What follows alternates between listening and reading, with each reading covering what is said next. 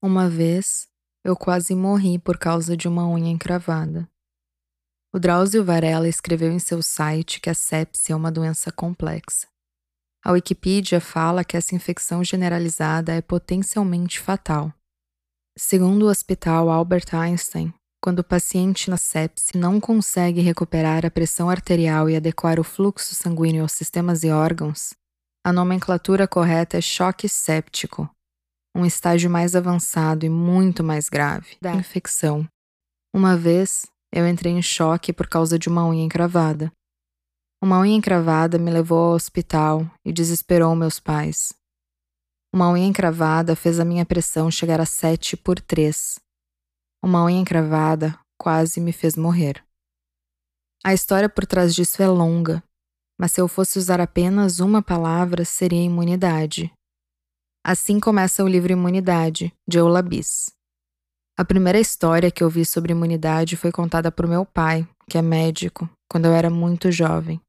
Tratava-se do mito de Aquiles, cuja mãe tentou torná-lo imortal. Quando recém-nascido, Aquiles foi imerso no Estige, o rio que separa o mundo dos vivos do mundo subterrâneo dos mortos. Sua mãe segurou o bebê pelo calcanhar para mergulhá-lo na água deixando-o com uma vulnerabilidade fatal. Sim, chupa Stalin, o maior assassino da história é um vírus que não tem partido. Se eu tiver uma imunidade muito boa, eu vou me defender? Vaccines. Educação, saúde, vacinação, meio ambiente e Godzilla. E aí? Lamento, eu faço o quê? Eu sou Messias, mas não faço nada. Seria bom se o presidente da República não chamasse o coronavírus de gripezinha ou resfriadinho. Eu sou a Clarissa Wolff e você está entrando em coma. Era uma vez uma linda princesa órfã, exilada de seu país quando criança. Nessa nova terra, encontra e perde um marido, e perde um bebê também.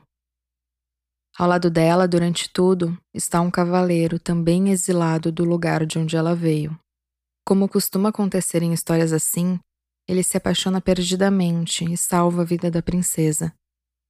E como toda história dramática, é contaminado por uma doença infecciosa e sem tratamento, já que ninguém consegue explicar o motivo da cura, da doença ou da transmissão. Estou falando de Jorah Mormont e de Escama Gris, a doença fantástica de Game of Thrones. Na história, nem mesmo a quarentena é capaz de conter a doença, e o mundo conhecido viu duas grandes epidemias que mataram milhares de pessoas. Em uma cena, um selvagem fala para Jon Snow: Veneno é uma cura certa, mas um travesseiro ou uma espada também funcionam. A progressão da doença funciona mais ou menos assim. A pele, onde houve o contato e a transmissão, começa a se tornar cinza e calcificada, perdendo a sensação. Aos poucos, a doença se espalha pela pele e começa a penetrar no corpo, afetando músculos, ossos e órgãos internos, deixando o doente fraco, agressivo e psicótico. O avanço é lento, levando à morte em até 20 anos, mas à loucura em menos de um. Além de Jorah, outra pessoa na história consegue se curar, a princesa Shireen, que, então, inoculada, se torna imune à doença.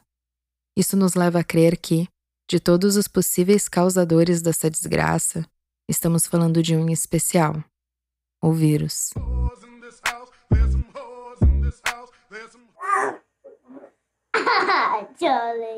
O mamute pequenino queria voar. Eu sou vampiro doidão. Opa, Gangnam Style.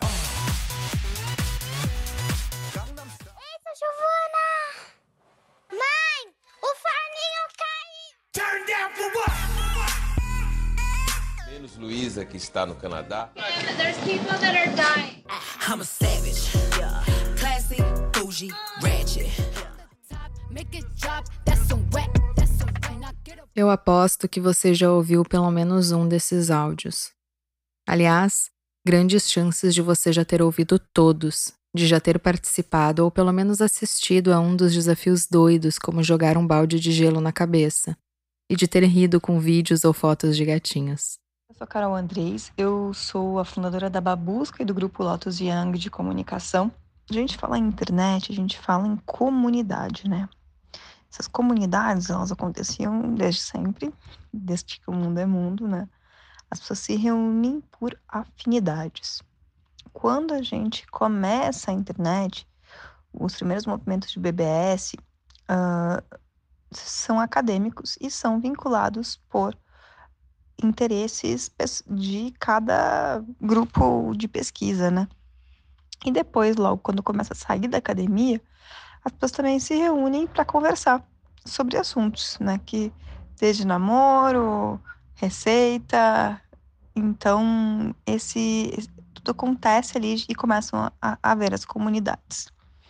Quando a gente evolui uh, para os aplicativos de mensagem, a gente já começa a ver esse conteúdo viral acontecendo, tá?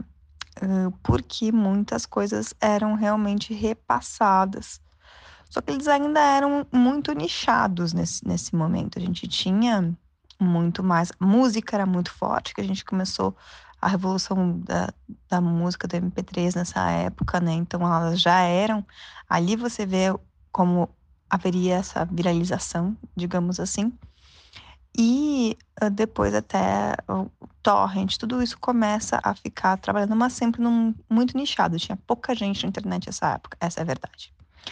Quando a gente começa nas redes sociais, a gente começa a visualizar. Por exemplo, no Orkut, nós tínhamos as comunidades e lá dentro aconteciam já o que a gente hoje chama de meme ou, ou viral, né? Existia um, um produto cultural que era replicado de diferentes formas e adaptado. Pode, tinham frases uh, que eram re, replicadas e aí começa a surgir o que a gente entende hoje por, por viralizar. Nessa mesma época, o YouTube é mais utilizado e também através dele existem vídeos que são repassados por e-mail, uh, por mensagem e que todo mundo começa a ver. E uh, começam a, a, visualizar interesses que, na verdade, itens que tem que ter nesses vídeos para que, que eles saiam. E essa época é a época que a gente mais ouvia todo mundo perguntando pra gente o que, que é fazer um. Chegava o cliente perguntando fazer um vídeo viral né? Que hoje é aqueles vídeos case, videocase normal, assim, todos os videocases já tem essa, essa pegada. Nos dias de hoje, a gente não. Para algo realmente viralizar, tem que ser um trabalho forte uh, em várias comunidades juntas ou muita mídia. Então a gente muda um pouco o cenário nesse momento em que a gente está vivendo. Um homem todo de branco liga um liquidificador com um iPad dentro, e o vídeo chega a quase 20 milhões de visualizações no YouTube. A série Will It Blend? Vai liquidificar em português? Foi criada pela empresa Blend Tech, que produz, você adivinhou, liquidificadores. Esse curioso caso de uma marca sem graça conquistando fãs é explorado pelo professor Jonah Berger em Contágio, que tenta explicar o fenômeno da viralização. Eu vou falar outra vez. Contágio, viralização. A Wikipedia explica. O fenômeno ganhou esse nome pela forma como se replica ao ser exposto a outras pessoas, exatamente como fazem os vírus e as danças no TikTok. Vírus são agentes infecciosos que se reproduzem dentro das células de hospedeiros vivos. Essas células infectadas reproduzem a partícula viral a uma velocidade altíssima, produzindo milhares de cópias do vírus original. Eles têm uma constituição simples, mas eficaz. Seus genes são cobertos por uma proteína responsável por protegê-los, e alguns contêm uma camada de lipídios por fora, que vai auxiliar a invasão da célula hospedeira. Mas, ao mesmo tempo, isso faz com que se tornem suscetíveis a substâncias como sabão e álcool. Bom, dá para dizer que o risco vale a pena. Vírus existem desde o surgimento das primeiras células, e são quase 5 mil espécies catalogadas em detalhe. Durante a colonização das Américas, doenças introduzidas por europeus se espalharam de tribo a tribo, matando aproximadamente 95% da população nativa-americana pré-colombiana, fala Jared Diamond em seu livro Armas, Germes e Aço. Os europeus já tinham uma imunidade adquirida considerável em relação à imunidade inexistente das populações nativas, que foram dizimadas frente a doenças como varíola, sarampo, influenza, febre tifoide e peste bubônica. Assim, a imunidade foi um dos fatores mais decisivos na conquista europeia do resto do mundo. E os germes trazidos nas navegações mataram muito, muito mais do que os exércitos. Um dos segredos da reprodução rápida é a quantidade de genes. Enquanto nós, seres humanos, somos compostos por mais de 20 mil genes, o vírus do influenza tem apenas 8, não 8 mil. 8 e os vírus mais inteligentes encontraram aquele equilíbrio delicado entre a capacidade de infecção e o tempo até a morte do hospedeiro. Se ele morre rápido demais, o tempo de contaminação diminui.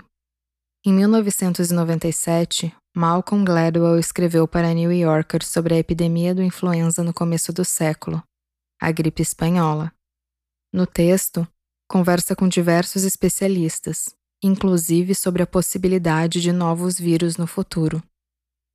Ele escreve: Esse sistema de supervisão é focado especialmente nas partes do mundo onde há prevalência de gripe e onde acontecem movimentos interespécies que criam vírus com capacidade epidêmica. Ou seja, a China, que foi a fonte das últimas duas pandemias, e a maior parte dos observadores pensam que a próxima também virá de lá. Essa epidemia, no fim da Primeira Guerra Mundial, matou entre 20 e 40 milhões de pessoas. Nos Estados Unidos, mais pessoas morreram da gripe espanhola do que da Primeira Guerra Mundial, Segunda Guerra Mundial, Guerra da Coreia e Guerra do Vietnã juntas. A peste bubônica matou um quarto da população da Europa entre 1346 e 1352. E o coronavírus, desde o começo de 2020 até o dia em que esse episódio foi gravado, 6 de dezembro de 2020, já levou 1,5 milhão de pessoas no mundo todo. Quando o episódio foi escrito, há meses, eu estava otimista. Tinha notado tantas mil mortes. Não esperava que chegasse a mais de um milhão. E não esperava que teríamos quase 70 milhões de casos confirmados. 10% desses casos aconteceram no Brasil, chão de quase 200 mil mortes. Meu nome é Jane, Sou médica de família e comunidade e atuo na saúde pública no sul do Brasil. Gostaria de propor um olhar sobre a pandemia causada pelo novo coronavírus, pela doença chamada Covid-19. Sabe-se que em início de dezembro foi identificado casos de pneumonia desconhecida em dezembro de 2000 2019, na China, em Wuhan. Em 29 de dezembro de 2019, foi identificada a causa dessa pneumonia, que era um vírus chamado coronavírus.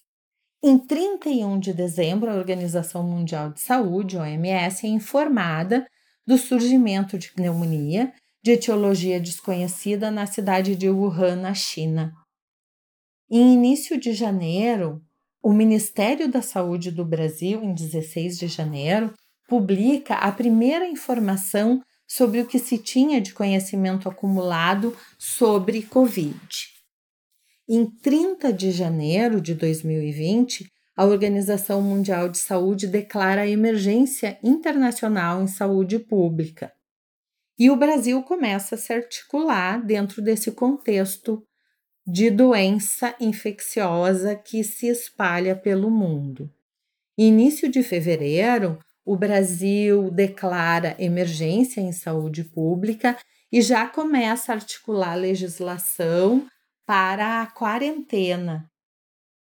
Em 26 de fevereiro, nós temos o primeiro caso que é identificado no Brasil de Covid. Em 11 de março, a Organização Mundial de Saúde declara pandemia causada pelo novo coronavírus. Em 24 de março acontece o adiamento das Olimpíadas em Tóquio. O mundo todo para por causa de uma doença causada por um vírus que se espalha de uma forma vertiginosa. De acordo com uma experiência dos países europeus, o Brasil poderia construir uma estratégia muito consistente. Foi visto que a mortalidade foi muito alta e ocorreram mortes evitáveis na Europa e na própria China pelo esgotamento do sistema de saúde. A experiência mostrou que o isolamento social, o uso de máscara e determinadas medidas de higiene eram capazes de conter o contágio da doença. Com o objetivo de conter o contágio, se evitaria um grande número de casos de doentes que necessitariam de cuidados intensivos hospitalares ao mesmo tempo, porque nós sabemos que a doença iria se espalhar. O objetivo, como muito foi falado, foi achatar a curva, evitando mortes que poderiam ser evitadas se tivesse um suporte adequado para todos que necessitassem. Aguardando assim a descoberta da vacina, e assim que a vacina chegasse, então nós teríamos construído uma possibilidade de imunidade e protegido então as pessoas e controlando a doença, como aconteceu no controle da paralisia infantil, como aconteceu no controle da varíola. Toda essa estratégia para conter a doença e achatar a curva necessita de uma política de saúde pública que é implementada pelo Ministério da Saúde. Logo no início, observou-se um conflito entre saúde e economia. O que é mais importante? O centro da sociedade, das organizações sociais, é o ser humano. Mas não foi assim que assistimos o desenrolar no ano de 2020 relativo a esse conflito economia e saúde. Quantas mortes evitáveis. Uma anedota de família é que, quando criança, peguei catapora e vivia correndo atrás do namorado de uma prima, brincando que ia passar a doença para ele. Ele nunca tinha tido catapora, mesmo adolescente, enquanto eu e todos os meus colegas estávamos doentes. A única coisa que eu sabia é: depois que pega, não pega mais. Isso é a coisa mais importante que sabemos sobre o vírus. A nossa maior defesa é a imunidade. Ao pegarmos alguns vírus pela primeira vez, dificilmente seremos contaminados novamente, por causa dos anticorpos. Digo alguns porque os vírus também lutam como nós pela própria vida. E nessa busca pela sobrevivência, eles fazem mutações, se tornam mais fortes, diferentes, capazes de nos infectar outra vez. O vírus da gripe é assim. A parte boa é que não precisamos pegar a doença para criar a imunidade. A vacina é uma forma de acelerar o processo e prevenir a doença, ao contaminar a pessoa com uma versão extremamente enfraquecida do vírus, apenas o suficiente para gerar anticorpos. E quando eu digo muito fraca, é muito fraca mesmo, ainda mais hoje. Em imunidade, a autora, Eulabis, conta que uma única dose da vacina contra a varíola que nossos pais receberam representava um desafio maior ao sistema imunológico do que o desafio total representado por todas as 26 imunizações para 14 doenças que agora damos aos nossos filhos ao longo de dois anos. Em resposta à pergunta sobre quantas vacinas seriam demais, cientistas determinaram que uma criança poderia teoricamente lidar com até 10 mil vacinas de uma só vez. Existem riscos em se tomar vacina. Sim, é verdade. São os mesmos riscos da contaminação viral, só que também muitíssimo enfraquecidos. Um em cada mil casos de sarampo leva encefalite. A taxa de encefalite em vacinados é tão baixa, em torno de um a cada 3 milhões, que os cientistas nem mesmo conseguiram determinar definitivamente se a causa teria realmente sido a vacina. A mesma histeria sem lógica dos efeitos colaterais contagiou a população, trocadilho intencional, que passou a acreditar que as vacinas causariam autismo. A estrela do reality show The Hills, Kristen Cavallari, explica que alguma coisa no mundo mudou para termos mais casos de autismo. Pode ser a água, a comida, mas eu escolho acreditar que são as vacinas. Existem tantas coisas nessa frase que eu gosto. A falta de compreensão dos conceitos de proporcionalidade, o fato de que ela escolhe acreditar em algo que deveria ser científico, como se escolhesse um deus do panteão grego para fazer oferenda. Em 1998, um gastroenterologista britânico sugeriu que a vacina tríplice estaria ligada ao autismo. Seu próprio estudo admite que não conseguiu provar nenhum tipo de associação, mas, tal qual o vírus, a informação sensacionalista isolada se espalhou. Anos após, em 2004, um jornalista investigativo descobriu que essa pesquisa tinha sido paga por um advogado preparando um caso contra um fabricante de vacinas. Mesmo assim, a informação que fica é errada. Em uma era de guerra contra as fake news, ser contra a vacina é admitir a derrota. Ou seja, mesmo que você seja uma pessoa que decidiu não vacinar seu filho porque você quer que ele morra, porque essa é a única coisa que justifica se decidir não vacinar seu filho, é você não ter apego a ele mesmo. Enfim, ainda assim, seu plano pode dar errado, porque o fato de outros pais vacinarem os filhos deles acaba protegendo o seu também. Então eu sinto muito, você vai ter que ficar com o Kevin. Esse foi o Greg. Conheci uma médica que uma vez me disse claramente que ela não precisaria tomar vacinas. O contato com os pacientes fez com que criasse alguns anticorpos naturalmente, a qualidade de vida e o acesso à alimentação adequada mantêm a imunidade em bom estado. Os hábitos de higiene e as condições de habitação também agem como proteção. Em seguida, ela disse: Não é por mim que tomo vacina, é pela sociedade como um todo. A vacina não é uma questão individual, não deve ser vista como uma forma de se proteger. A vacina é uma questão de civilidade, de dever social, de saúde pública. Assim fala Eulabis. Se imaginarmos a ação de uma vacina não apenas no modo como ela afeta um único corpo, mas também em como ela afeta o corpo coletivo de uma comunidade, é justo pensar na vacinação como uma espécie de banco de imunidade. As contribuições para esse banco são doações para aqueles que não podem ou não serão protegidos por sua própria imunidade. A pessoa não vacinada é protegida pelos corpos ao seu redor, corpos pelos quais a doença não está circulando. Mas uma pessoa vacinada, cercada por corpos que hospedam a doença, torna-se vulnerável à falha da vacina ou à imunidade enfraquecida. Somos protegidos não tanto pela nossa própria pele, mas pelo que está além dela. Aqueles que se valem da imunidade coletiva devem sua saúde à saúde de seus vizinhos.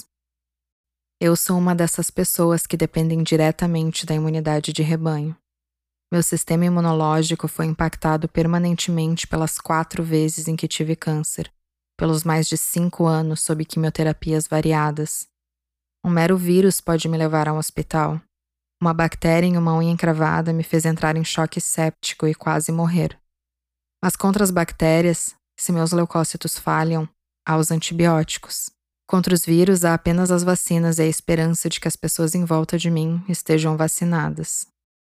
As festas de final de ano chegaram, as férias e geração de dinheiro, geração, ocupação de pousadas, viagens, festas, movimenta a economia. E assim, assistimos agora a segunda onda da pandemia, as reinfecções, a banalização das mortes que nos leva ao patamar de 205 mil mortes. O colapso do sistema de saúde, como nós assistimos em Manaus, com a falta de oxigênio nos hospitais nesta semana. É tão triste ver isso acontecer. Quantas mortes, quanta agonia, quanto sofrimento desses seres humanos morrendo sem poder respirar, porque não houve um planejamento, não houve uma organização, não houve respeito pela vida, pelo ser humano. É escancarada a falta de planejamento e de estratégia para combate à pandemia. Agora, junto com tudo isso, tivemos que conviver com umas fake news, incentivando o uso da cloroquina, da ivermectina, da vitamina D, do zinco, do magnésio, em que os institutos internacionais, os nossos institutos nacionais, emitiram documentos comprovando que ainda não existe remédio para combater a doença. E as pessoas confundem porque como que quando hospitaliza se trata? Nós tratamos quando uma pessoa hospitaliza as consequências desta doença, porque a gente ainda não sabe combater o vírus. A gente ajuda o organismo daquele ser humano a reagir, oferecendo suporte de vida, mas ainda não conseguimos combater o vírus em si, como hoje se consegue combater as infecções por bactérias não resistentes, é claro, com os antibióticos. Não existe um antibiótico específico para vírus, que seria antivírus. Tanto que para o HIV, com muitos dezenas de anos de estudo, nós conseguimos estabilizar a doença, mas não conseguimos curar.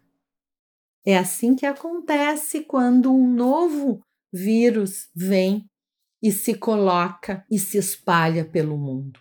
É preciso muito estudo. Nós temos um ano só estudando sobre o vírus, sobre o comportamento nas populações. Existem milhares de estudos produzidos, mas a gente conhece muito pouco a respeito do comportamento do vírus, das capacidades do vírus e da doença e sua repercussão em cada ser humano, da história da doença em cada ser humano.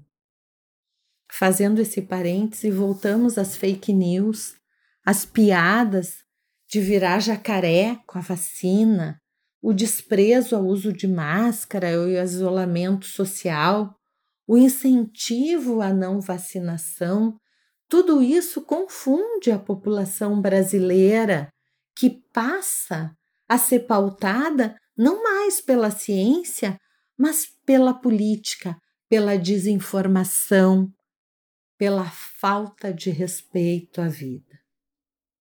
207 mil mortes. Imagine enfileirar esses caixões na frente, em praça pública. Que tristeza, que desprezo, que banalização. São 8 milhões e 300 mil casos no Brasil profissionais de saúde morrendo na linha de frente ao enfrentamento à Covid que não precisariam morrer. Também milhares, muitas mortes evitáveis. Junto com toda essa realidade brasileira que a gente assiste, a gente luta. A gente luta por cada possibilidade de vida de cada ser humano. No nosso trabalho, sofrendo todo um desrespeito enquanto funcionários públicos, sofrendo todo um desmantelamento do Sistema Único de Saúde, o SUS, a gente está na linha de frente combatendo a doença, combatendo o vírus. Além de todo esse desafio, existe todo o sofrimento mental causado pela pandemia, toda a dor do isolamento, todo o aumento do sofrimento psíquico que a gente começou a perceber que acontece junto e aumenta junto com a pandemia e com tudo que nós temos ainda pela frente para lutar, para construir. As estratégias de vacinação não foram realizadas adequadamente. Quando começaram as pesquisas sobre a vacina, o Ministério da Saúde, através do núcleo de imunizações, deveria ter organizado toda a estratégia para a vacina.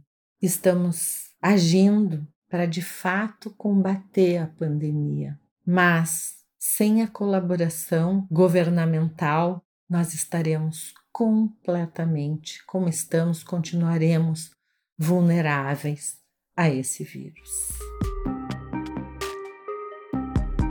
100 contos escritos por sete mulheres e três homens isolados em Florença durante a Peste Negra. O Decamerão de Boccaccio é considerado um dos grandes clássicos. Um meme roda a internet sobre Shakespeare ter escrito Rei Lear durante a quarentena da peste bubônica. Daniel Defoe, Mary Shelley, Edgar Allan Poe, Carmen Maria Machado, Philip Roth, Stephen King, Dan Brown, José Saramago, Noah Gordon, Epidemias são um tema central em histórias ficcionais de todos esses escritores. Mas, curiosamente, a pandemia do começo do século XX não predomina na escrita da época. Fitzgerald não escreveu sobre isso. Hemingway também não. A pandemia do coronavírus vai ficar registrada de forma nunca antes vista. Em posts no Instagram, reclamações sobre a quarentena no TikTok, tweets políticos, notícias online impressas, vídeos no YouTube de reportagens sérias e de fake news. E a produção literária. A vida imita a arte ou o contrário? Essa pandemia está desenhando uma nova realidade. Como o Covid-19 vai ser lembrado pela literatura, e por nós, e pelas próximas gerações?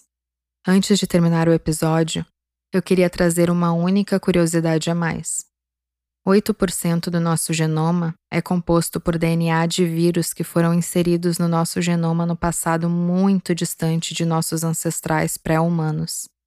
O que isso significa? Fica para outro episódio ou, para os mais curiosos, para sua busca no Google. Esse é o segundo episódio do podcast Coma. E, se você gostou, por favor, nos avaliem no aplicativo de podcasts que você estiver usando. A criação e o roteiro são produções minhas e a música de abertura e edição são de Guilherme Flores Fernandes. O livro Imunidade, de Eulabis, foi publicado no Brasil pela Todavia Livros. O livro Armas, Germes e Aço, de Jared Diamond, pela editora Record. E as Crônicas de Gelo e Fogo, do George R. R. Martin, pela Leia. Nós indicamos que você procure livros em livrarias independentes onde você mora, mas, caso você decida comprar pela Amazon, você pode usar os links abaixo que nos dão uma pequena comissão. Obrigada, Carol Andrés, pela participação.